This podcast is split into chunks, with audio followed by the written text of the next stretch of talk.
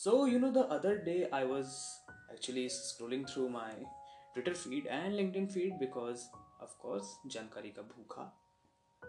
And मुझे एक शब्द मिला जो काफ़ी महीनों से जिससे मेरा ध्यान गया ऑफ़ कोर्स कि काफ़ी महीनों से लोग इसके बारे में बहुत बातें कर रहे हैं। It's not just a trend now it's something of a hot short topic and मुझे बहुत पसंद आती है ऐसी चीज़ें जब लोग टेक के बारे में बात करते हैं।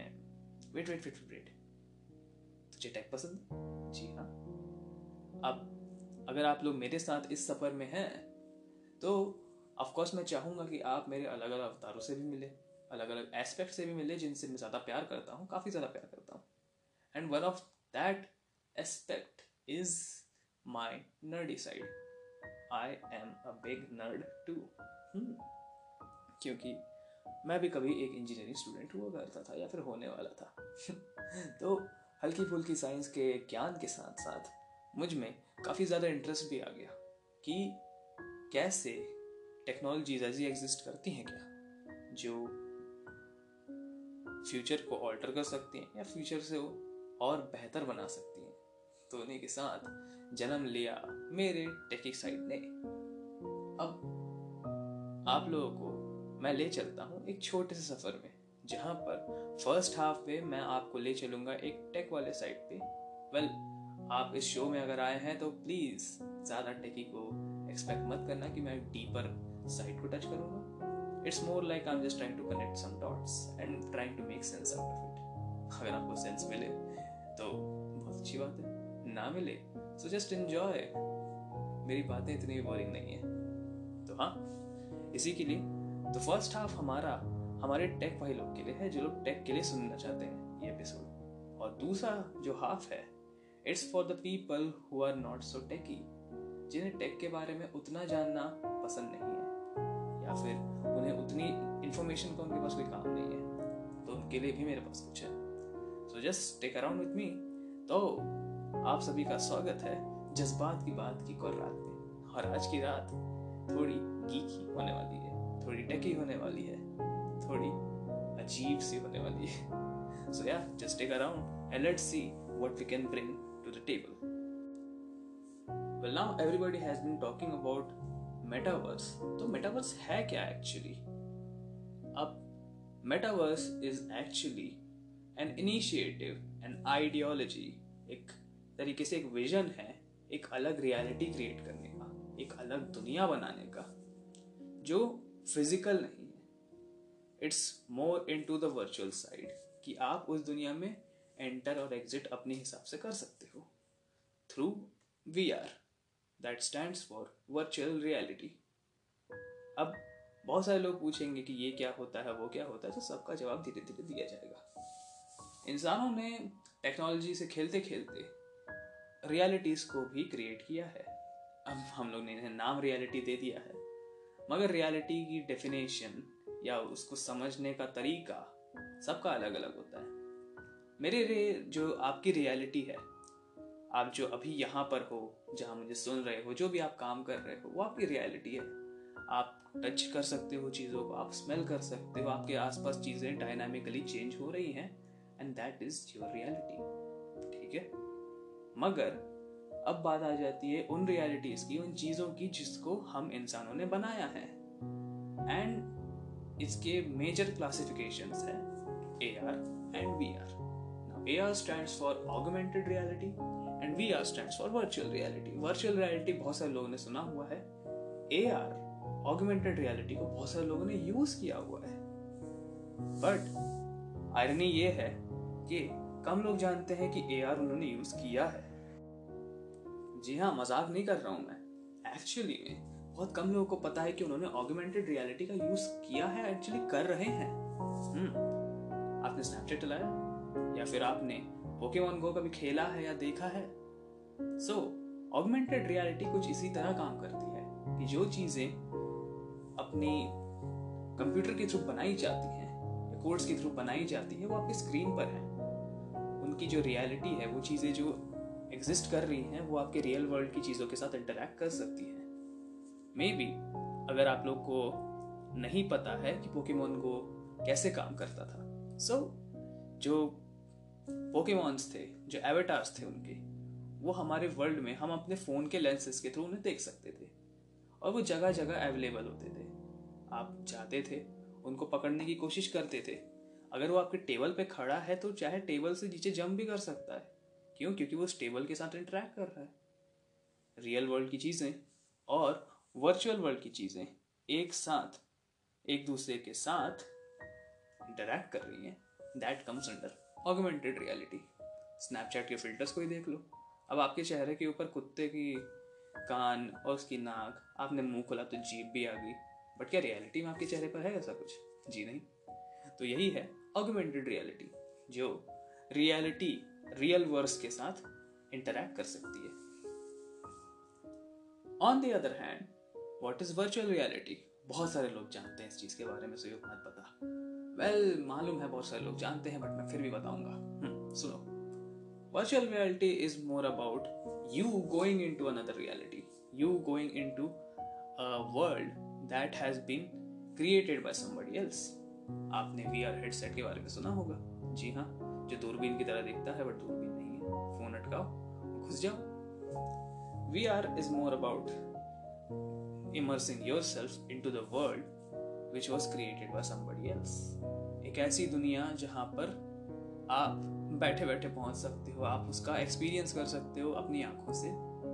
एंड जिस तरीके से एडवांसमेंट्स होती जा रही हैं तो आप इसे फील भी कर सकते हो। एक वाइब्रेशन लाइक जो अलग सेंसेशन स्टिमुलस अप्लाई करते हैं उस पर। So virtual reality is more about that मगर, यही चीज़ है मेटावर्स के बारे में, क्योंकि metaverse is heavily based on the VR क्योंकि आप जिस तरीके से आइडिया इसका जकरबर्ग भैया ने देखा है, इसका विजन है ऐसा, कि आप ऐसा स्पेस क्रिएट करें, जहाँ पर सिर्फ़ आप हो सको।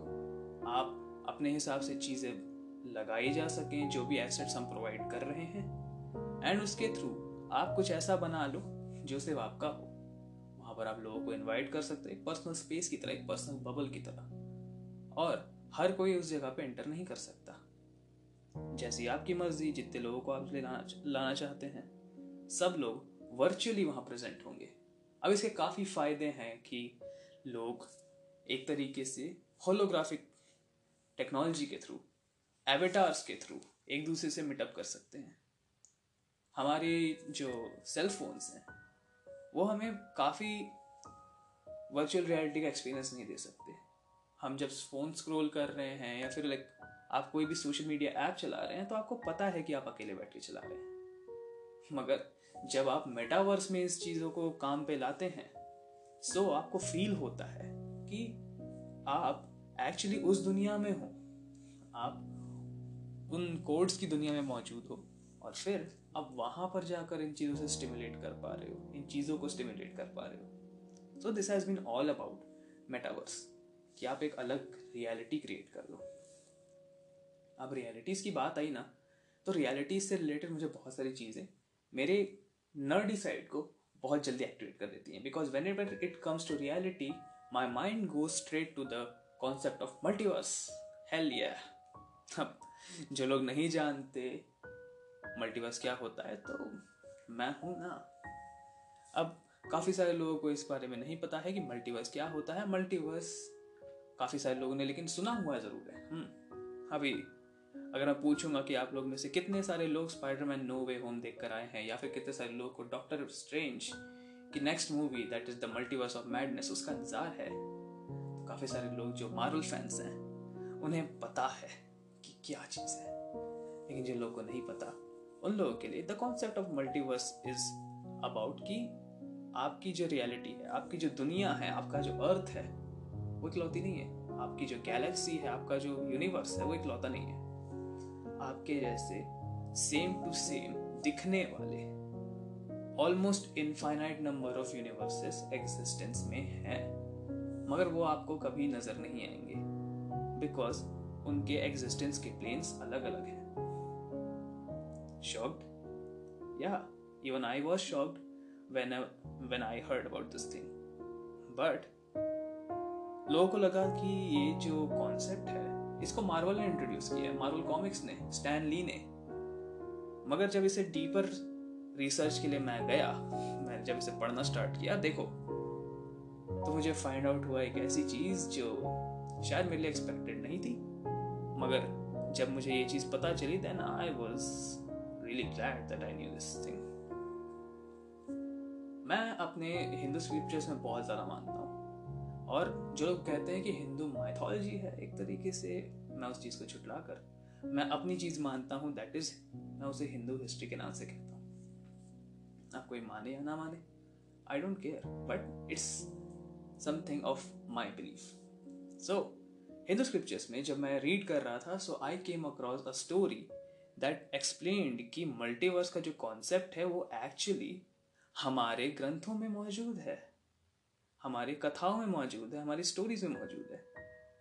और जब मैंने इसे पढ़ा सो ओ माय गॉड आप लोग सुनना चाहेंगे? सो हियर इट गोस हमारे हिंदू हिस्ट्री के मुताबिक जब कहा जाता है तो बोला जाता है कि जो ब्रह्मांड है the universe has been created by Brahma Brahma is known as the one of the members of the top three gods Brahma, Vishnu, Mahesh. Brahma is known as the creator. Vishnuji, Mahesh, is known as somebody who is the caretaker of the universe. And Shiva is known as the destroyer of the universe. So ये तीनों मिलकर जीवन का चक्र चलाते हैं creation maintenance destruction तो आज की कहानी जो थी, आज की कहानी जो है, वो है ब्रह्मा जी के बारे में। कि ब्रह्मा जी को कैसे ज्ञान हुआ कि मल्टीवर्स एग्जिस्ट करता है। हिंदू स्क्रिप्चर्स में लोग कुछ की मान्यता ऐसी होती है कि शिव जी बड़े हैं, कोई मानता है कि विष्णु जी बड़े हैं, कोई मानता है दुर्गा माँ बड़ी है। सबके अलग अलग मान्यता है।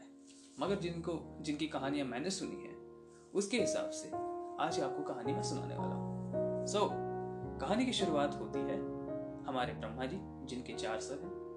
आपको ये बात याद रखनी है। सो so, वो एक बार पहुँचे श्री कृष्ण से मिलने। श्री कृष्ण को अब जिस जिन बेसिस पे मैंने कहानी सुनी है उनके कहा जाता है कि श्री कृष्ण जो है जो विष्णु जीव का अवतार है he is the supreme lord he is the centre of every universe possible वो इकलौते ही हैं उनके ऐसा कोई नहीं है। सो so, वो राज कर रहे थे द्वारका पे। Dwarka is situated in Gujarat. Now वो डूब चुकी है। तो द्वारका के विशाल महल में श्री कृष्ण से मिलने पहुँचे ब्रह्मा जी जहाँ पर उनको रास्ते पे ही गार्ड्स ने रोक दिया।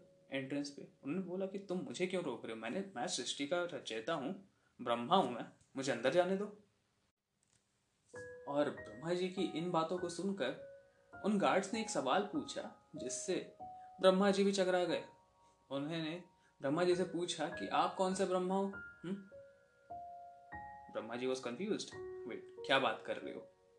मैं एक ही तो हूँ, मेरे ऐसे थोड़ी ना और होते हैं। उन्होंने बोला, मैं ब्रह्मा हूँ भाई एक लौता सृष्टि का रचयता। तो श्री कृष्ण के आदेश के अनुसार उन्हें पूछा कि फिर से पूछा गार्ड्स ने कि तुम बताओ तो सही तुम कौन सा ब्रह्मा हो? जिससे कंफ्यूज होते हुए ब्रह्मा जी ने बोला हम्म, मैं वो ब्रह्मा हूँ जिसके चार सर है। खुश? अब उन्हें अंदर जाने की अनुमति मिल गई। रास्ते में चलते चलते ही वॉज़ स्टिल पजल्ड कि ऐसा क्यों पूछा मुझसे कि मैं कौन सा ब्रह्मा हूँ? जब वो श्री कृष्ण के दरबार में पहुँचे तो उन्हें हज़ारों की संख्या में ब्रह्मा नज़र आए। श्री कृष्ण के दरबार में was sitting there in his throne and Brahma ji ने जब उन्हें देखा इतने सारे ब्रह्मास को देखा तो चकरा गए कि एक सेकेंड क्या हो रहा है यहाँ पर हुँ? मैं तो इकलौता हूँ भाई साहब ये लोग कौन है तो उन्होंने श्री कृष्ण से जाकर पूछा ये चीज़ कि प्रभु ये है क्या ये हो क्या रहे लोग कौन है तो श्री कृष्ण ने इसका जवाब दिया कि आपको क्या लगता है ब्रह्मा जी क्या आप ही इकलौते ब्रह्म हैं आप एक लौते हैं जिन्होंने सृष्टि की रचना की है। तो अगर आप ऐसा सोचते हैं तो आप गलत हैं। क्योंकि इन सबको अलग अलग रियलिटीज का क्रिएटर बनाया गया है और इन सबको मैंने ही अपॉइंट किया हुआ है। ओह रियली और सारे ब्रह्मा जी जो अलग अलग मौजूद थे उस दरबार में, सबकी अलग अलग पहचान थी। किसी का एक सर है, किसी के दो सर है, किसी के तीन सर है, किसी के पाँच, छह, सात, आठ, सौ, पचास इतने सर हैं सब एग्जिस्ट करते हैं। तो उस दिन ब्रह्मा जी को ज्ञान प्राप्त हुआ मल्टीवर्स का। और उस दिन के, इस कथा के बाद हमें ज्ञान प्राप्त हुआ कि multiverse actually exist in Hindu history and जिसका सेंटर है Shri Krishna the supreme lord कैसी लगी कहानी? अब काफ़ी सारे लोग इसे मानना चाहे या ना मानना चाहे I don't care but this is something our scriptures have to offer and जब हम इसे रीड करते हैं तो मुझे पता चलता है कि हमारी हिस्ट्री कितनी रिच है। लेकिन ये चीज़ तो हमारे ग्रंथों में एक्चुअली तरह से लिखा ही गई है, ये कथा लिखी गई है। मगर मैंने एक और कहानी सुनी थी श्री कृष्ण से related which revolve around his childhood and तब भी उन्होंने ब्रह्मा जी को मल्टीवर्स का ज्ञान दिया था। ये एक दंत कथा है। दंत कथा which means which translates to a local story that goes by mouth to mouth publicity बातों के थ्रू फैलती है ये कहानी। धीरे धीरे धीरे जनरेशन बाय जनरेशन लोगों तक पहुँचती है। तो कहानी कुछ ऐसी थी कि श्री कृष्ण जब बचपन में ग्वाले थे तो अपने दोस्तों के साथ वही रोज की तरह खेलना गायों को चढ़ाना और ब्रह्मलोक से पार होते हुए ब्रह्मा जी ने जब देखा इन बच्चों को तो उन्हें यकीन नहीं हुआ कि यही परम ब्रह्म है। Is he the one and only is he the almighty I doubt this thing तो उन्होंने फैसला किया कि वो श्री कृष्ण को टेस्ट करेंगे। कमाल की बात है। तो so, उन्होंने गायों को स्टिमुलेट किया जिसकी वजह से वो जंगल की ओर भागने लगे। और श्री कृष्ण उन जंगलों में वापस भागने लगे ताकि उन गायों को वापस ला सके। जिसके बाद जब वो बच्चे अकेले छूट गए तो ब्रह्मा जी आए और उन्हें बेहोश करके अपने साथ ब्रह्मलोक ले गए। जब श्री कृष्ण उन गायों को लेकर वापस आए तो उन्होंने देखा कि सारे बच्चे गायब हैं। एंड उन्हें इंस्टेंटली पता था कि ये किसकी करामात है। किसी दुष्ट राक्षस की नहीं, मगर उन्हें पता था किसकी करामात है ये। और इस चीज़ से डील करने के लिए उन्होंने अपने अलग अलग हिस्से करे, अपने अलग अलग रूप बनाए, एक तरीके से क्लोन्स और हर एक क्लोन ने हर उस बालक का रूप लिया जो मिसिंग था।